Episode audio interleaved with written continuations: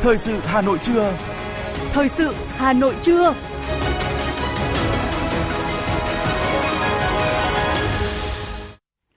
Kính chào và cảm ơn quý vị thính giả đang nghe chương trình thời sự của Đài Phát thanh và Truyền hình Hà Nội. Chương trình trưa nay, thứ sáu ngày 21 tháng 7 năm 2023 sẽ chuyển tới quý vị một số nội dung chính sau đây. Phó Bí thư Thành ủy, Chủ tịch Hội đồng nhân dân thành phố Nguyễn Ngọc Tuấn chủ trì hội nghị giao ban thường trực Hội đồng nhân dân thành phố với thường trực Hội đồng nhân dân quận huyện thị xã quý 2. Xét tuyển đại học 2023, thí sinh tiếp tục đăng ký nguyện vọng lên hệ thống. Trong phần tin thế giới có những tin chính như sau. Nga đã bắt đầu các cuộc tập trận hải quân chung với Trung Quốc ở biển Nhật Bản trong bối cảnh hai nước tăng cường hợp tác quân sự. Qatar và Iran triệu đại sứ Thụy Điển để phản đối vụ báng bổ kinh Koran. Sau đây sẽ là nội dung chi tiết. Thưa quý vị và các bạn, Thường trực Ban Bí thư Trương Thị Mai vừa thay mặt Bộ Chính trị ký ban hành quy định số 114 về kiểm soát quyền lực và phòng chống tham nhũng tiêu cực trong công tác cán bộ. Theo đó, Bộ Chính trị yêu cầu không bố trí người có quan hệ gia đình, đồng thời đảm nhiệm các chức danh thành viên trong cùng ban thường vụ cấp ủy, ban cán sự đảng, đảng đoàn, tập thể lãnh đạo cơ quan đơn vị, người đứng đầu và cấp phó trong cùng địa phương, cơ quan đơn vị. Đặc biệt, Bộ Chính trị quy định không bố trí người có quan hệ gia đình, đồng thời đảm nhiệm các chức danh đứng đầu cấp ủy đảng hoặc người đứng đầu cơ quan hành chính và người đứng đầu các cơ quan thuộc 13 ngành, nội vụ, thanh tra, tài chính, ngân hàng, thuế, hải quan, công thương, kế hoạch đầu tư, tài nguyên môi trường, quân đội, công an, tòa án, viện kiểm sát ở trung ương hoặc cung cấp ở một địa phương. Trong trường hợp không có phương án nhân sự đáp ứng yêu cầu mà người có quan hệ gia đình được tín nhiệm cao thì phải báo cáo và được cấp ủy cấp trên đồng ý trước khi bố trí. Nếu là chức danh thuộc diện cấp ủy, tổ chức đảng trực thuộc Trung ương quản lý, tổ chức đảng phải báo cáo ban tổ chức Trung ương, chức danh do Trung ương quản lý thì phải báo cáo cấp có thẩm quyền. Chính phủ vừa ban hành nghị quyết số 105 về các nhiệm vụ, giải pháp tháo gỡ khó khăn cho sản xuất kinh doanh, tiếp tục đẩy mạnh cải cách thủ tục hành chính, siết chặt kỷ luật, kỷ cương.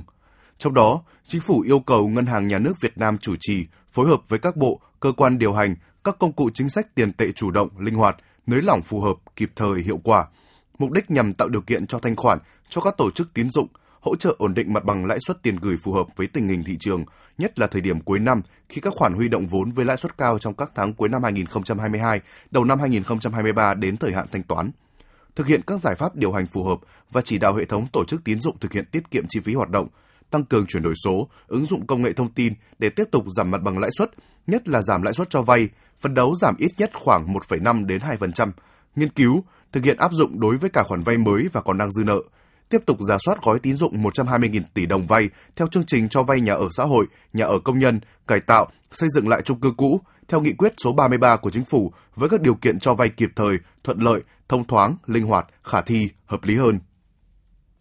Hiện có khoảng 108 dự án đã được cấp phép xây dựng, đang triển khai đầu tư xây dựng thuộc đối tượng cho vay của gói tín dụng 120.000 tỷ đồng. Gói tín dụng 120.000 tỷ đồng là gói tín dụng nhằm hỗ trợ người mua nhà, chủ đầu tư của các dự án nhà ở xã hội, nhà ở công nhân với lãi suất thấp hơn 1,5 đến 2% lãi suất cho vay chung và dài hạn trên thị trường. Tuy nhiên, đến cuối tháng 5 vẫn chưa giải ngân được dòng vốn này. Bộ Xây dựng đã yêu cầu 22 địa phương trọng điểm báo cáo nhu cầu vay vốn và các khó khăn vướng mắc khi triển khai. Theo đó, vướng mắc trong giải ngân gói tín dụng này được phản ánh là chưa có dự án để cho vay.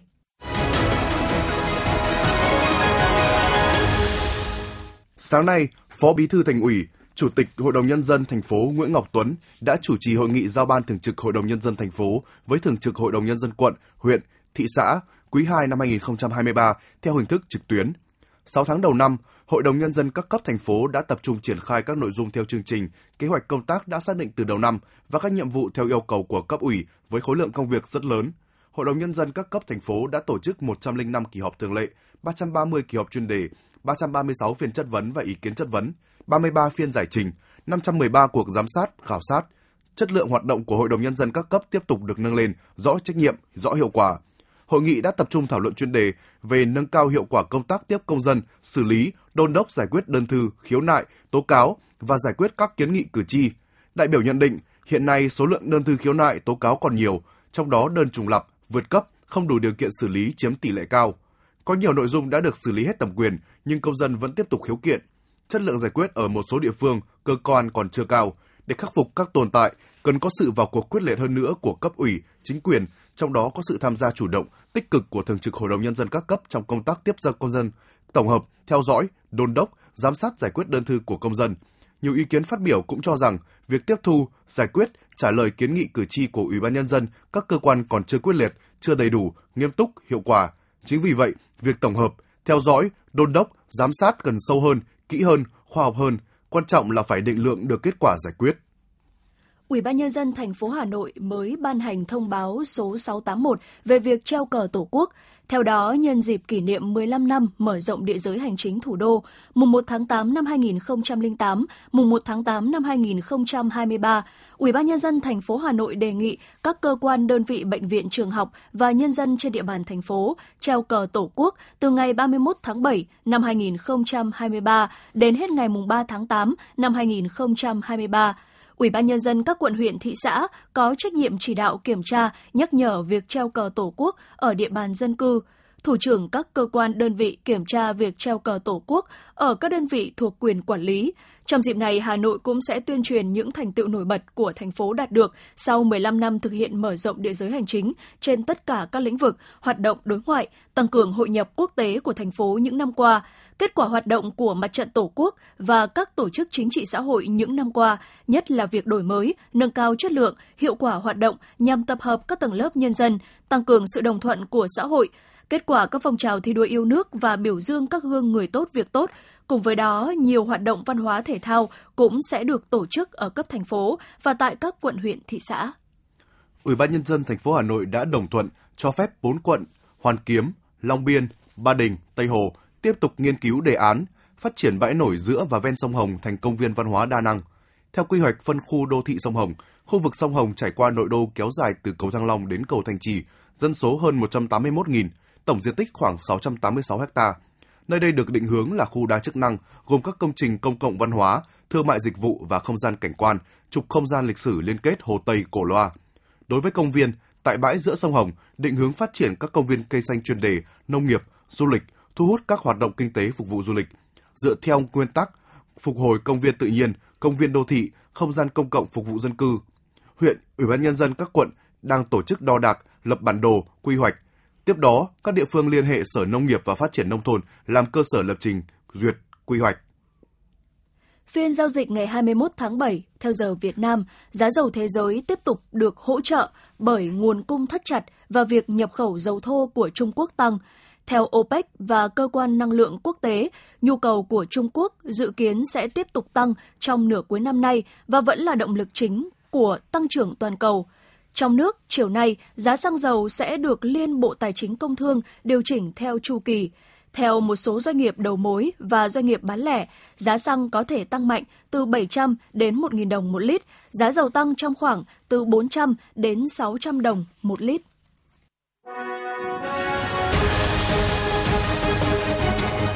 Thời sự Hà Nội, nhanh, chính xác, tương tác cao. Thời sự Hà Nội, nhanh, chính xác, tương tác cao.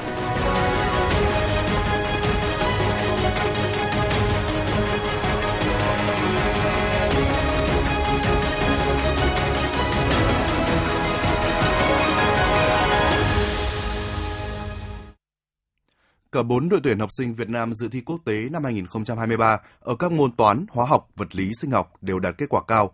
100% thành viên của các đội tuyển đều giành huy chương. Cụ thể, đội tuyển toán học có 6 trên 6 học sinh tham dự đều đạt huy chương, gồm 2 huy chương vàng, 2 huy chương bạc, 2 huy chương đồng. Với kết quả này, đội tuyển Việt Nam xếp thứ 6 trên 112 quốc gia vùng lãnh thổ tham dự kỳ thi. Đội tuyển vật lý có 5 trên 5 học sinh tham dự đoạt huy chương, gồm 2 huy chương vàng, 2 huy chương bạc và 1 huy chương đồng. Việt Nam đứng trong top đầu trên tổng số 83 quốc gia và vùng lãnh thổ tham dự kỳ thi. Đội tuyển sinh học có 3 trên 3 học sinh tham dự giành huy chương, gồm một huy chương bạc và hai huy chương đồng. Đội tuyển hóa học có 8 trên 8 học sinh dự thi đoạt huy chương, gồm 4 huy chương vàng và 4 huy chương bạc. Việt Nam xếp thứ nhất toàn đoàn tại kỳ thi này. Theo vụ Giáo dục Tiểu học, Bộ Giáo dục và Đào tạo, năm học 2022-2023, giáo dục tiểu học diễn ra trong bối cảnh còn gặp nhiều khó khăn. Đội ngũ giáo viên cấp học còn thiếu hơn 23.000 thầy cô. quy mô trường lớp, cơ sở vật chất còn chưa đồng bộ. Tuy nhiên, Bộ Giáo dục và Đào tạo đã chủ động, kịp thời chỉ đạo toàn ngành chuyển trạng thái hoạt động, ứng phó với dịch bệnh COVID-19 nhằm thực hiện các nhiệm vụ giải pháp để hoàn thành mục tiêu kép, kịp thời chỉ đạo toàn ngành giành được những kết quả tích cực. Đến thời điểm hiện nay, 63 trên 63 tỉnh thành duy trì và đạt chuẩn phổ cập giáo dục tiểu học đạt tỷ lệ 100%, trong đó 30 trên 36 tỉnh thành phố được Bộ Giáo dục và Đào tạo công nhận đạt chuẩn phổ cập tiểu học mức độ 3, đạt tỷ lệ 48%, tỷ lệ trường được công nhận chuẩn quốc gia đạt 62%, trường đạt chuẩn quốc gia mức độ 2 đạt 14,2%. So với sách cũ, giá sách giáo khoa mới cao từ 2 đến 4 lần.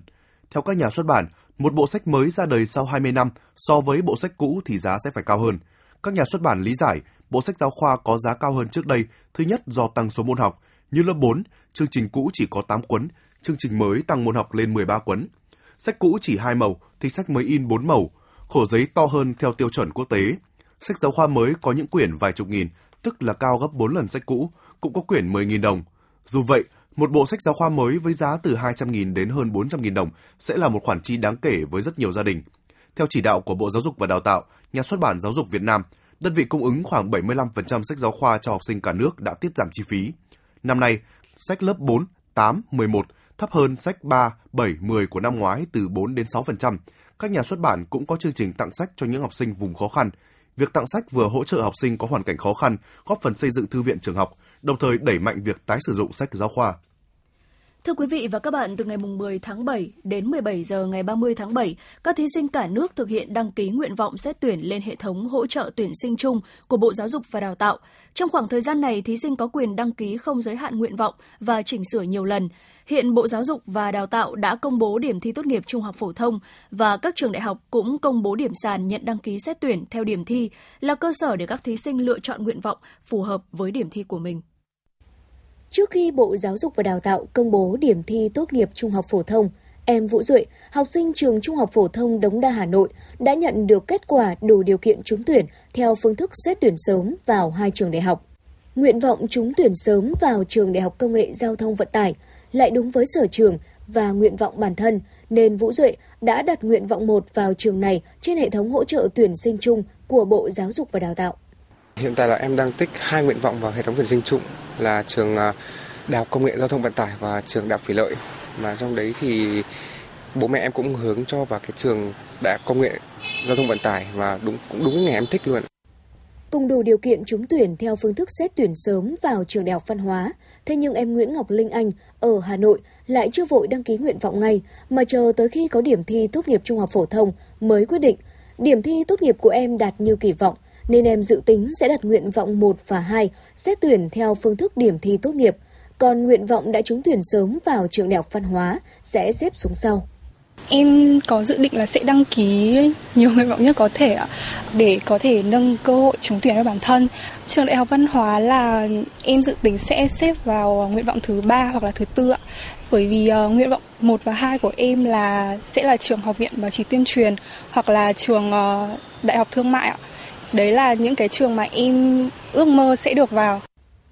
Đăng ký bao nhiêu nguyện vọng, sắp xếp các nguyện vọng bao gồm cả các nguyện vọng đã trúng tuyển sớm theo thứ tự như thế nào, hoàn toàn là quyền của thí sinh. Tuy nhiên, theo các chuyên gia, thí sinh sẽ cần tìm hiểu kỹ quy chế tuyển sinh của từng trường, mức điểm sàn nhận đăng ký xét tuyển theo điểm thi tốt nghiệp, mức điểm trúng tuyển các năm trước với điểm thi tốt nghiệp của bản thân để sắp xếp thứ tự các nguyện vọng phù hợp theo thứ tự ngành yêu thích và trường yêu thích.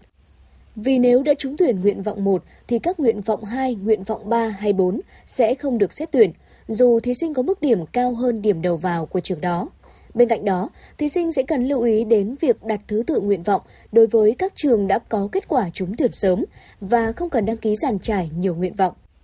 Ông Nguyễn Trường Dương, trưởng phòng đào tạo Trường Đại học Luật Hà Nội và giáo sư Nguyễn Đình Đức, Chủ tịch Hội đồng Trường Đại học Công nghệ Đại học Quốc gia Hà Nội khuyến cáo.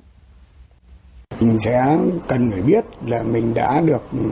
các cái trường đại học là thông báo mình trúng tuyển sớm. Các cái phương thức xét tuyển sớm của các trường mà các em trúng tuyển ấy,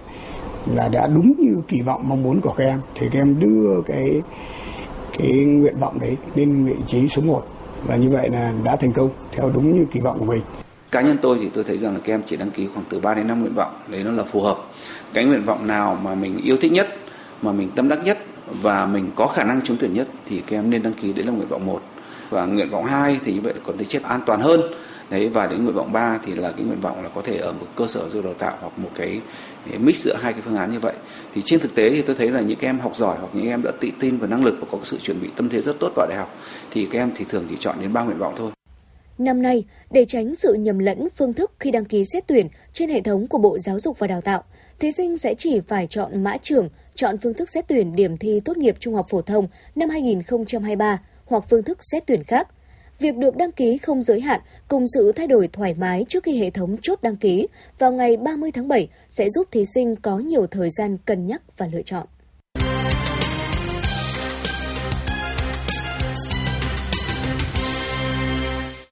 Thưa quý vị, mới đây Bộ trưởng Bộ Y tế đã có văn bản yêu cầu các cục vụ liên quan thực hiện nghiêm việc xin lỗi cá nhân, tổ chức khi xảy ra tình trạng chậm, muộn trong giải quyết thủ tục hành chính. Chỉ thị được ban hành trong bối cảnh công tác kiểm soát thủ tục hành chính đã đạt được một số kết quả. Tuy nhiên, quá trình tổ chức thực hiện còn một số tồn tại, hạn chế liên quan đến việc thực thi các phương án cắt giảm, đơn giản hóa thủ tục hành chính, quy định kinh doanh, quy định phân cấp. Bộ trưởng Bộ Y tế yêu cầu người đứng đầu các vụ, cục, có giải quyết thủ tục hành chính, chịu trách nhiệm trực tiếp chỉ đạo thực hiện nghiêm túc các quy định về kiểm soát thủ tục hành chính trong quá trình xây dựng dự thảo văn bản quy phạm pháp luật có chứa quy định thủ tục hành chính, không để tình trạng chậm muộn trong công bố công khai thủ tục hành chính theo quy định, thực hiện tập trung chuyển đổi quy trình, thực hiện thủ tục hành chính dịch vụ công từ phương thức truyền thống sang môi trường điện tử, bảo đảm thực chất hiệu quả.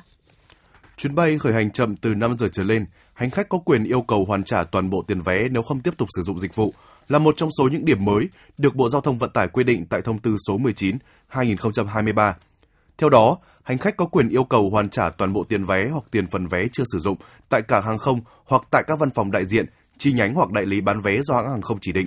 Trường hợp chậm từ 2 giờ trở lên, người vận chuyển cần cung cấp cho hành khách các phương án chuyển đổi hành trình hoặc chuyển sang chuyến bay khác nếu có để đảm bảo hành khách tới điểm cuối của hành trình. Đối với chuyến bay bị hủy không phải do lỗi của hành khách và người vận chuyển không thông báo trước cho hành khách hành khách sẽ được hưởng các quyền lợi tương tự như trường hợp chuyến bay bị chậm. Thưa quý vị và các bạn, nhiều chân rác gây ô nhiễm môi trường tại phường Kim Mã, quận Ba Đình đã được xóa bỏ, trả lại môi trường không khí trong lành cho cư dân nơi đây. Thành quả ấy là nhờ có việc tích cực ứng dụng công nghệ thông tin, chuyển đổi số trong công tác tuyên truyền vận động người dân không vứt rác bừa bãi bảo vệ môi trường xanh sạch đẹp của Hội Liên hiệp Phụ nữ phường Kim Mã thời gian qua. Ông Vũ Anh Tuấn, người dân phường Kim Mã, quận Ba Đình, rất vui và phấn khởi bởi gần một tháng qua, chân rác tại ngõ 39 phố Giang Văn Minh, ngay trước cửa nhà ông Tuấn, đã được xóa bỏ. Sau khi được Hội Liên hiệp Phụ nữ phường Kim Mã tăng cường tuyên truyền với nhiều hình thức, người dân đã không còn vứt rác bừa bãi tại ngõ này và nhiều ngõ khác để luôn đảm bảo vệ sinh môi trường. Các ngõ phố xóa bỏ các chân rác, mỗi chân rác đã cắt cử từ 16 đến 20 hội viên Hội Liên hiệp Phụ nữ phường và người dân chia làm 4 ca trực. Trường hợp nào vi phạm sẽ bị xử phạt vi phạm hành chính theo Nghị định số 45 của Chính phủ. Ông Vũ Anh Tuấn nói. Tôi hoàn toàn nhất trí với cái quan điểm là xóa bỏ cái điểm chân rác này. Vì chân rác là rất mất vệ sinh và môi trường ở đây nó hôi, hôi rất nhiều. Với tinh thần tương thân tương ái, những ngày qua, Hội Liên hiệp Phụ nữ phường Kim Mã đã vận động quyên góp được gần 200 bộ áo dài cùng những đồ dùng sinh hoạt khác để gửi tặng phụ nữ miền Trung. Hoạt động quyên góp này đã được Hội Liên hiệp Phụ nữ phường Kim Mã kêu gọi vận động chị em phụ nữ trên địa bàn phường qua Facebook, Zalo của hội và trang thông tin điện tử của Ủy ban Nhân dân phường. Bà Trần Thị Phượng, Chủ tịch Hội Liên hiệp Phụ nữ phường Kim Mã, quận Ba Đình cho biết. Đợt 1 chúng tôi đã vận động hội viên ủng hộ áo dài với quần hội với chương trình của quần hội là được 40 bộ quần áo dài và đến thời điểm này thì chúng tôi đã vận động được thêm 150 bộ áo dài nữa. Chúng tôi coi đó là một hoạt động tình nghĩa. Thứ nhất là gắn kết với các tri hội với nhau. Thứ hai là xây dựng cái ờ, cái ờ, tình con người lá là lành đúng là rách cũng như các cụ ngày xưa có câu là là lách à, là rách ít thì đúng là là rách nhiều thì đấy là hoạt động cũng coi như là hoạt động thường xuyên của chúng tôi năm nào chúng tôi cũng làm và mỗi năm thì chúng tôi sẽ chọn một địa điểm ờ, mà có hội viên khó khăn hoặc có những người dân khó khăn thì chúng tôi sẽ vận động ờ, các hội viên của chúng tôi cùng đồng tà, chung tay hợp lực ủng hộ xã hội hóa để có những chuyến đi thiện nguyện đầy ý nghĩa. Bên cạnh hình thức tuyên truyền truyền thống bằng các biển hiệu, pano áp phích tờ rơi, vẽ tranh tường, việc ứng dụng công nghệ số qua những chiếc điện thoại thông minh, máy tính, camera giám sát đã giúp các hoạt động của hội được triển khai tới người dân một cách nhanh chóng kịp thời, giảm bớt các thủ tục hành chính dườm già, tiết kiệm được chi phí thời gian của các hội viên. Mỗi một hoạt động khi được chủ tịch hội điều hành chỉ đạo trên nhóm Zalo, các hội viên đều nắm bắt được thông tin cụ thể và có mặt đông đủ, kịp thời để triển khai công việc như thay ca trực chốt tại các chân rác, vệ sinh các ngõ phố, tuyên truyền công tác phòng cháy chữa cháy. Chị Lê Thị Thanh Xuân, Hội Liên hiệp Phụ nữ phường Kim Mã, quận Ba Đình cho biết. Tại bây giờ thì đa số mọi người ai cũng sử dụng điện thoại thông minh nên là khi mà có một cái nhóm Zalo như thế thì tất cả mọi người đều có thể nắm được là hoạt động này diễn ra ở đâu, thời gian nào và mọi người có thể đến đấy đúng giờ và đúng thành phần và cũng như là quân số để đảm bảo hoạt động đấy diễn ra tốt. Hiện tại khó khăn là có một số hội viên đã là tuổi ờ, tuổi già. Họ sẽ khó khăn trong cái việc tiếp cận với cả công nghệ thông tin cũng như là Zalo. Thì ờ, chúng tôi cũng đang cố gắng là đối với những hội viên như thế thì chúng tôi vẫn phải sử dụng cái cách thông thường, đó là họp triển khai và gọi điện. Thì đấy cũng chỉ là khó khăn một phần như thế thôi, chứ còn về cơ bản là các hội viên của chúng tôi ai cũng sử dụng Zalo rất là thành thạo có thể nhận thấy nhiều hoạt động thiết thực của Hội Liên hiệp Phụ nữ phường Kim Mã đã đạt được hiệu quả thông qua việc khai thác ứng dụng công nghệ thông tin, chuyển đổi số. Bên cạnh những hoạt động ý nghĩa trên, mô hình sinh hoạt của Tổ Văn hóa Kiểu Mẫu, phong trào phụ nữ chung tay xây dựng văn minh đô thị, phủ xanh gốc cây, hoạt động thu gom phế liệu, bán gây quỹ cho trẻ mồ côi, trẻ khuyết tật, phụ nữ tiết kiệm nuôi lợn nhựa, tư vấn thủ tục vay vốn ngân hàng chính sách tiếp tục được Hội Liên hiệp Phụ nữ phường Kim Mã triển khai tích cực qua việc ứng dụng tính năng của công nghệ số, từ đó đã giúp được nhiều phụ nữ có hoàn cảnh khó khăn phát triển kinh tế gia đình, đồng thời lan tỏa những điều tích cực tới cộng đồng. Bà Khương Thị Hữu, Hội Liên hiệp Phụ nữ phường Kim Mã, quận Ba Đình cho biết. Hôm nay là tôi ờ, vay một số tiền của ờ, bên ờ, ngân hàng chính sách đấy mà cũng là cụm cho vay là nhà tôi là cũng là hộ nghèo từ trước đến giờ thì cũng là ờ, đối tượng là phụ nữ, bên phụ nữ và ngân hàng cũng chính sách là cũng cho nhà tôi vay để lấy tiền để buôn bán, cũng thu nhập, nói chung là từ lúc vay thì cũng thu nhập được. Việc ứng dụng công nghệ thông tin, chuyển đổi số trong hoạt động điều hành chỉ đạo thông tin tuyên truyền nhằm hạn chế các thủ tục hành chính không cần thiết được xem là một trong những nhiệm vụ quan trọng của hội. Bằng những việc làm cụ thể thiết thực của Hội Liên hiệp Phụ nữ phường Kim Mã đã tạo ra được sự đồng tình, hưởng ứng của các tầng lớp phụ nữ trên địa bàn. Số lượng phụ nữ tham gia tổ chức hội ngày càng đông với hơn 1.800 hội viên, qua đó góp phần nâng cao hiệu quả hoạt động công tác hội và phong trào phụ nữ của phường, từng bước phát triển vững mạnh trong thời đại số.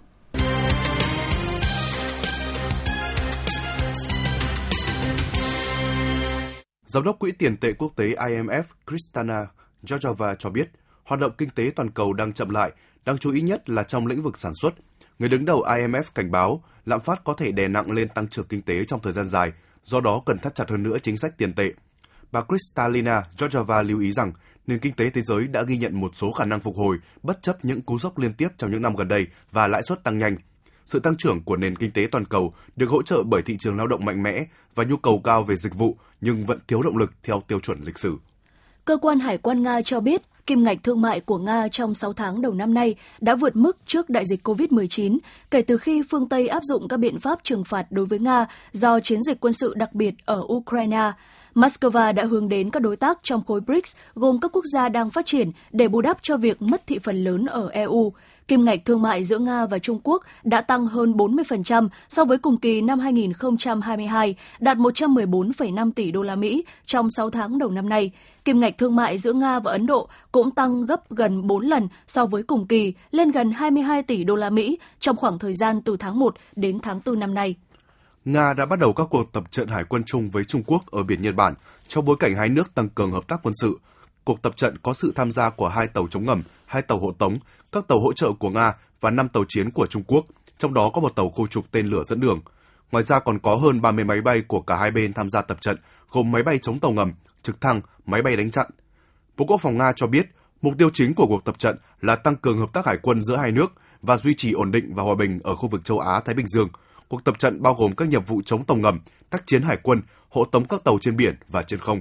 Cùng với sự gián đoạn việc tiêm chủng do cuộc chiến Nga-Ukraine đang diễn ra, một đợt bùng phát bệnh sởi mới có thể xảy ra trong năm nay tại Ukraine. Theo đó, các chuyên gia y tế lo ngại một đợt bùng phát bệnh sởi mới có thể xảy ra ở quốc gia bị chiến tranh tàn phá này nếu hàng trăm nghìn trẻ em trong độ tuổi đi học chưa được tiêm phòng trở lại trường vào tháng 9. Ukraine từng là điểm nóng về bệnh sởi trên lục địa châu Âu trong quá khứ, với sự hoài nghi về vaccine và nguồn cung vaccine bị gián đoạn, dẫn đến một đợt bùng phát dịch sởi lớn vào năm 2019 ở nước này. Qatar và Iran đã triệu đại sứ Thụy Điển để bày tỏ sự phản đối vụ việc mà hai nước coi là hành vi mang tính báng bổ kinh Koran mới xảy ra gần đây ở thủ đô Stockholm. Tuyên bố của Bộ Ngoại giao Qatar nêu rõ, nước này sẽ yêu cầu giới chức Thụy Điển thực hiện mọi biện pháp cần thiết để ngăn chặn những hành vi đáng hổ tệ này – Cùng ngày, Iran đã triệu đại sứ Thụy Điển tại Tehran để phản đối hành động thiếu tôn kính đối với kinh Koran. Người phát ngôn Bộ Ngoại giao Iran Nasser Khani cho biết, Iran lên án mạnh mẽ việc lặp đi lặp lại các hành động bắn bổ kinh Koran tại Thụy Điển. Iran yêu cầu chính phủ Thụy Điển phải chịu trách nhiệm trước những hành hậu quả của hành vi kích động cảm xúc của người Hồi giáo trên khắp thế giới. Thế giới nhiều khả năng đang hứng chịu tháng 7 nóng nhất trong lịch sử. Đài quan sát khí hậu của Liên minh châu Âu EU đã đưa ra nhận định trong bối cảnh tình trạng biến đổi khí hậu đang làm trầm trọng thêm các đợt nắng nóng kéo dài trong thời gian qua. 15 ngày đầu tiên của tháng 7 là 15 ngày nóng nhất từng được ghi nhận. Do đó, tháng 7 năm nay có thể trở thành tháng 7 nóng nhất. Biến đổi khí hậu đang làm toàn bộ hệ thống khí hậu nóng lên, gây ra đợt nắng nóng kéo dài tại khắp châu Á, châu Âu và Bắc Mỹ. Trong bối cảnh nhiều đợt nóng đang bùng phát trên toàn thế giới, nhiệt độ trung bình toàn cầu trong ngày 3 tháng 7 đạt mức 17,01 độ C, vượt qua mức 16,92 độ C được ghi nhận vào tháng 8 năm 2016. Nắng nóng gây ra các vấn đề về sức khỏe như sốc nhiệt, mất nước hay đau tim. Nhiệt độ cao cũng ảnh hưởng đến sản lượng mùa màng, khiến sông băng tan chảy và làm gia tăng nguy cơ cháy rừng.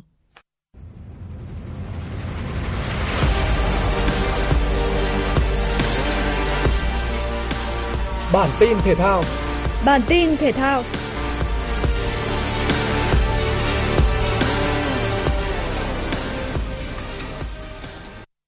Lễ khai mạc World Cup bóng đá nữ 2023 đã được diễn ra tại sân vận động Eden Park, thành phố Auckland, New Zealand. Hai nước chủ nhà đồng đăng cai tổ chức là Australia và New Zealand đã có màn chào đón người hâm mộ trên toàn thế giới với lễ khai mạc ngắn gọn nhưng đầy ấn tượng, thể hiện sự đa dạng văn hóa và di sản của hai quốc gia đồng đăng cai. Trong lễ khai mạc, ca khúc chính thức của World Cup nữ 2023 Do It Again được hai ca sĩ là Manrat và Bini thể hiện. Cùng với đó, ba tiết mục gồm điệu nhảy Haka của người Maori, bài hát Various Pieces của dàn nhạc giao hưởng Sydney và một bài thơ do trẻ em các nước trên thế giới cùng trình diễn. Ngay sau lễ khai mạc, trận đấu đầu tiên của vòng chung kết World Cup bóng đá nữ 2023 đã được diễn ra giữa đội chủ nhà New Zealand và Na Uy. Trước sự cổ vũ của khán giả nhà, các cầu thủ New Zealand đã khiến các cổ động viên bất ngờ trước màn trình diễn xuất sắc. Bước ngoặt trận đấu đến ở đầu hiệp 2 khi Wilkinson có pha dứt điểm cận thành mở tỷ số cho trận đấu. Sau khi có bàn thắng, đội chủ nhà thi đấu hay hơn với những pha tấn công liên tiếp. Tuy nhiên, các chân sút vẫn chưa thể ghi thêm bàn. Trận đấu kết thúc với tỷ số 1-0 cho đội tuyển New Zealand. Ở trận đấu diễn ra sau đó, đội đồng chủ nhà Australia đã gặp khó khăn trước Cộng hòa Ireland, đội bóng lần đầu tiên tham dự một kỳ World Cup. Đội tuyển nữ Ireland chủ động chơi với đội hình thấp. Do đó, tạo nên thế trận giằng co trong 45 phút thi đấu đầu tiên. Sang hiệp 2, Australia tiếp tục gia tăng tấn công. Chỉ 5 phút sau giờ nghỉ, trung vệ đội châu Âu phạm lỗi trong vòng cấm, giúp đội chủ nhà có được một quả phạt đền. Trên chấm 11 m, đội trưởng Kelly đã không mắc sai lầm nào để mở tỷ số cho Australia. Tỷ số 1-0 được giữ đến hết trận đấu. Với kết quả này, đội tuyển nữ Australia đã chấm dứt chuỗi 3 kỳ World Cup liên tiếp toàn thua ở trận mở màn. Đội tuyển nữ Việt Nam có buổi tập kín nhằm hoàn tất những khâu chuẩn bị cuối cùng cho trận giao quân. Đây là buổi tập giúp huấn luyện viên Mai Đức Trung và các cộng sự quan sát để đưa ra chiến thuật hợp lý cho trận đấu đầu tiên tại vòng chung kết bóng đá nữ thế giới 2023. Trước đó, FIFA cũng có buổi kiểm tra thông tin, trang thiết bị của đội tuyển Việt Nam và xác nhận toàn đội đáp ứng đầy đủ điều kiện và yêu cầu để sẵn sàng tham gia các trận đấu tại World Cup 2023. Ngoài ra, ban tổ chức cũng cử cán bộ an ninh theo sát các hoạt động của đội tuyển và bảo vệ an toàn của các thành viên trong suốt quá trình diễn ra giải đấu. Trận đấu gia quân của đội tuyển Việt Nam gặp đội tuyển Mỹ sẽ được diễn ra vào 8 giờ sáng mai theo giờ Việt Nam.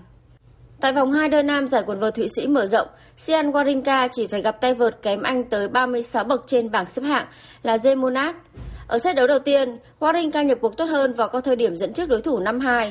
Tuy nhiên Monat đã chơi xuất sắc để lội ngược dòng và đưa set đấu vào loạt tiebreak. sau đó đi tới thắng lợi 7-6. Sang set 2, mọi chuyện còn dễ dàng hơn với tay vợt người Tây Ban Nha. Anh giành break ở các game thứ hai và thứ sáu để kết thúc set đấu này với chiến thắng 6-1. Thắng chung cuộc 2-0, Zemoner giành quyền vào tứ kết. Dự báo thời tiết ngày và đêm 21 tháng 7, khu vực Hà Nội nhiều mây, đêm và sáng có lúc có mưa rào và rông, gió đông nam cấp 2, cấp 3. Trong mưa rông có khả năng xảy ra lốc xét và gió giật mạnh. Nhiệt độ thấp nhất từ 25 đến 27 độ, nhiệt độ cao nhất từ 29 đến 31 độ. Quý vị và các bạn vừa nghe chương trình thời sự của Đài Phát thanh và Truyền hình Hà Nội. Chỉ đạo nội dung Nguyễn Kim Khiêm, chỉ đạo sản xuất Nguyễn Tiến Dũng, tổ chức sản xuất Xuân Luyến, đạo diễn Hoa Mai, phát thanh viên Thu Minh, Quế Đức cùng kỹ thuật viên Duy Anh thực hiện. Xin kính chào và hẹn gặp lại quý vị trong các chương trình sau.